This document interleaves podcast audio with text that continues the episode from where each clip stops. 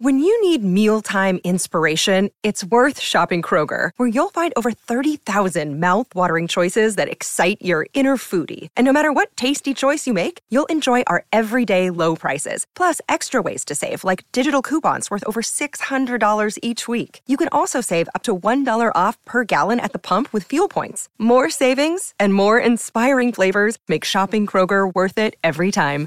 Kroger, fresh for everyone. Fuel restrictions apply.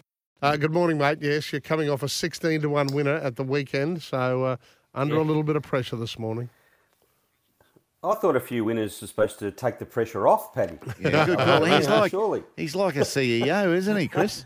Paddy, you have a great year in sales, and then your budgets go up. Yes. It can't be done, but they put them up anyway. Yeah, I thought I got away from that sort of uh, Pressure. job, but uh, obviously not. hey, let, us just talk a little bit of general stuff. We had a great chat with Robbie Heathcote yesterday. He was on his way to uh, a golf match in Sydney, uh, but he'll obviously be in Melbourne. Uh, this McEwen is shaping up as one of the great pipe openers to all the big sprints this year. Yeah, we've got Giga Kick going around, who of course is the favourite for the uh, for the Everest, the upcoming Everest, which is uh, still a few weeks away, quite a few weeks away yet. We've got Rothfire, we've got Imperatriz uh, going around. This is the mare from New Zealand that's won four Group Ones over there and one Group One over here.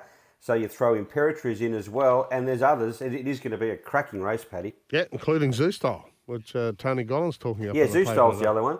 Yeah. Yeah, and Zoo Style we know will uh, well, a nice inside barrier would be good for Zoo Style, so he can just shoot straight to the front and take plenty of catching. We know who's not going to be there for the next month is J Mac. Yeah, he's got a fracture there in his uh, in his leg or his foot after that uh, mishap at Wyong last uh, Friday. And uh, look, I know everyone's going to feel sorry for him, but there's going to be a lot of jockeys out there that are quietly smiling, thinking, "Oh, there's some good rides coming up, guys." there would have been some uh, jockey managers on the phone or the text or whatever they use pretty quickly yesterday under some trainers. And as it hots up this spring carnival, does does he stay in Sydney or does he float between Melbourne and Sydney? What's he normally do, J Mac? Well, he would float between Melbourne and Sydney for sure. I'd say uh, once this four weeks, he's out for four weeks. Keep in mind, so he won't be floating anywhere for the next four weeks, uh, other than his couch probably at home. But but after that, he'll head. Uh, he'll stay in Sydney, I'd say, and then he'll probably come down to Melbourne for the for the thicker part of the Melbourne Spring. So. Yeah, he'll uh, he'll go wherever the good rides are, and they'll be in both states, so up and back many many times.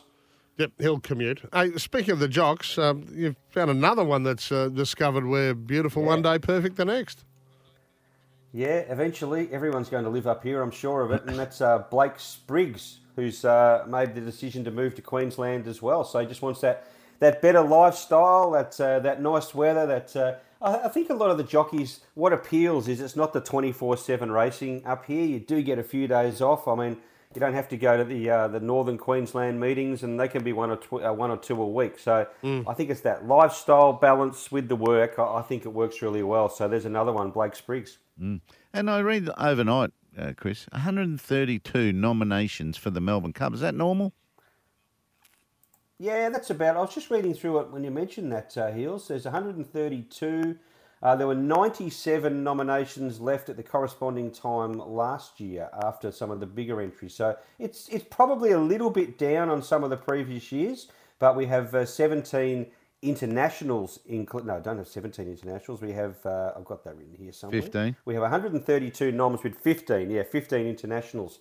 I was reading about uh, Ciaron Maher and David Eustace. They have 17 uh, entries for the, the Melbourne Cup. Righto. 15 internationals, 132 overall. And of course, those numbers will whittle down. Some of those internationals will decide not to come. Some of the locals won't measure up. So they'll fall by the wayside along the way, and we'll get our 24 odd runners on the first Tuesday in November. So I think it's going to be a great spring this year. It's already started well with that Memsie meeting there on Saturday. I know. Well, we've let you in lightly. now you're in the spotlight. Well, it's a it's an interesting day at Eagle Farm. I know we got some rain last night, and I'm waiting for a track update. Here we go. We've got one. Didn't make any difference to the track. Two mils overnight, and this track is still a soft five. So here we go, guys. Uh, at this stage, none of these are scratched. There's one good thing there, and it's race four, number 12, Sacred Feeling.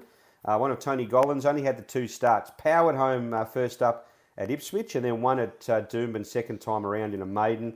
Just wants ground, gets ground today. A lot of his opposition or her opposition Uh, they've gone as far as they're going to go, where this one's got a lot of upside, and I think will win again. So race four, number twelve, Sacred Feeling. Now these next three, they are all a little bit uh, risky. They can run first or last. They're just those sort of horses, but they're good odds today, so you can back them all each way, something small. Race five, number 15, Esky. Uh, finally gets out to a longer trip. He's very one paced, but this sort of race suits him. Uh, Kokonotsu, number seven, hard to beat, but just has a wide gate. Might have to work early. So something each way. Race five, number 15, Esky. Uh, race six, number nine, Hang Five. Now he's promised a lot. He hasn't quite delivered, but this looks, uh, this is number six actually, race six, number six. Yep. He looks to have found a nice race today, and the step up to 1400 will suit him. So race six, number six. Yep. And race eight, number 13, Glee Filly, one of Chris Waller's who uh, should have won two starts back, got squeezed up near the line, and then was three wide, no cover last start, loomed to win, then peaked late. Much better draw today is around double figures. Race eight, number 13. Brilliant. We've got a little bit of uh, value there. We'll be checking in with you Friday. Don't 13 worry about that. 13 in the last. Look at that. All right, we've got to get to a break. Thank you, Chris. Thanks, Chris.